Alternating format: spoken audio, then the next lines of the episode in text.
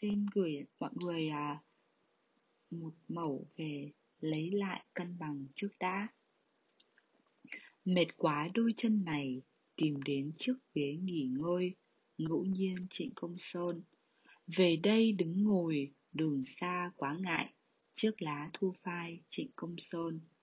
Khi đôi chân mệt nhừ vì lội bộ đường xa thì ta phải biết dừng lại, nghỉ ngơi. Dù có muốn về nhanh tới đích thì cũng phải biết lượng vào tình trạng của đôi chân, chứ không thể làm càn. Phải lắng nghe, quan tâm và chăm sóc nó. Tìm được chiếc ghế để đôi chân được thả lỏng hay thư giãn thì càng tốt. Không có cũng không sao. Đứng hay ngồi gì cũng được, miễn là đừng đi, đi là sẽ ngã. Tâm hồn ta nhiều khi cũng mệt nhoài đến rệu rão mà ta không nhận ra. Ta tưởng mình còn ổn lắm, ta nhầm lẫn giữa năng lượng ham muốn đạt được mục tiêu với năng lượng dự trữ của toàn bộ cuộc sống.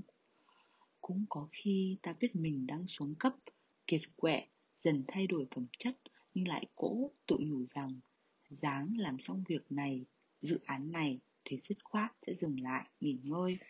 Nhưng ngày ấy dường như chưa bao giờ hết, hết việc này ta lại bày việc khác. Khi con hổ bị trúng thương thì nó rút ngay về hang. Nó phải chịu đói suốt mấy tuần lễ để dồn hết năng lượng cho việc miếm nát vết thương. Nếu nó hăng hái tiếp tục săn mồi mà lờ đi vết thương thì nó sẽ chết. Kẻ thù không tấn công thì vết thương cũng sẽ hủy diệt nó. Biết rõ điều đó nên nó an lòng chấp nhận. Ta có vết thương không? Có nỗi khổ liềm đau nào không? Có đang bị cảm xúc tiêu cực luôn trực trào và chiếm lấy tâm thức suốt nhiều giờ, nhiều ngày không? Có thường suy nghĩ đến những điều nhỏ nhoi đen thối không? Có thấy mình luôn là kẻ đáng thương và những người xung quanh luôn là những kẻ đáng trách không? Có thấy mình cần được chở che hơn là muốn che chở người khác không? Có cảm thấy cuộc sống quá nhàm chán và không biết phải làm gì không? Có thèm được đi đâu đó thật xa để tìm chút bình yên không?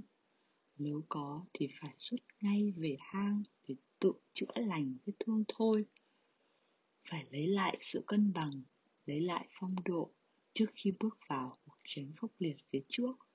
Dừng lại để rồi đi tiếp mà, lùi một bước để tiến ba bước mà, lo gì.